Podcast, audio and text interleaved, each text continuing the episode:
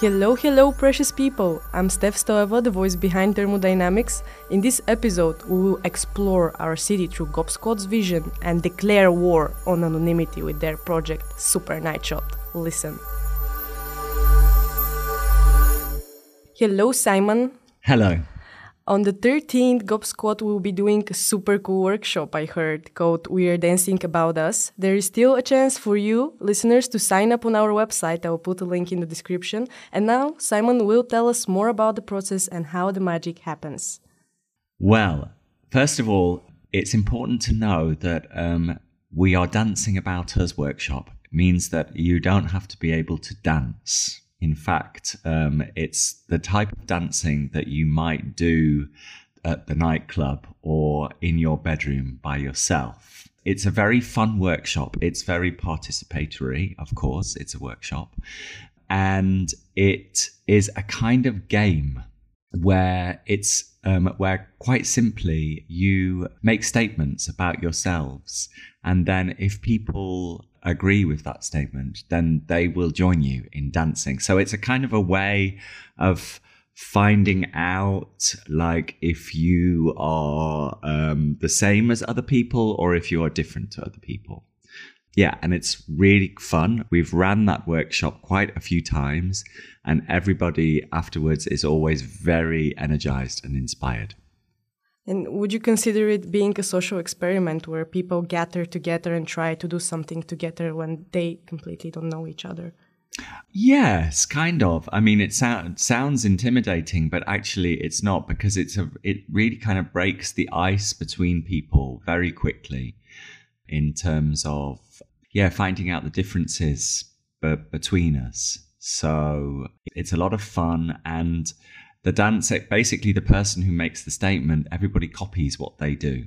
So they they lead the dance and as i say the dance we think of dance very loosely. It's basically movement you know so it's how you how you want to move.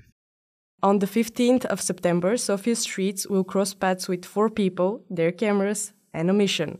This madness is called super night shot. And what is the fundamental idea behind it um, well, for the audience, Super Night Shot's a film in a way. They watch four um, screens. Um, but what's happened is that that film has been filmed exactly an hour before they watch it.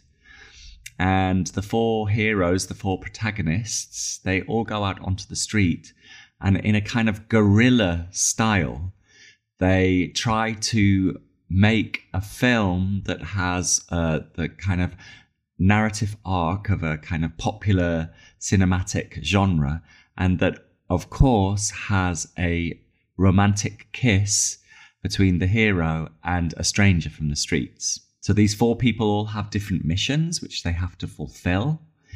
And the film culminates in this great moment of passion and liberation between a stranger that is somewhere out there in Sofia already but doesn't know who they are yet. And so it will end in a romance, I hope. we all do. So I heard that uh, this piece been performed almost 200 times and is going to be the first time that it's going to be here in Bulgaria.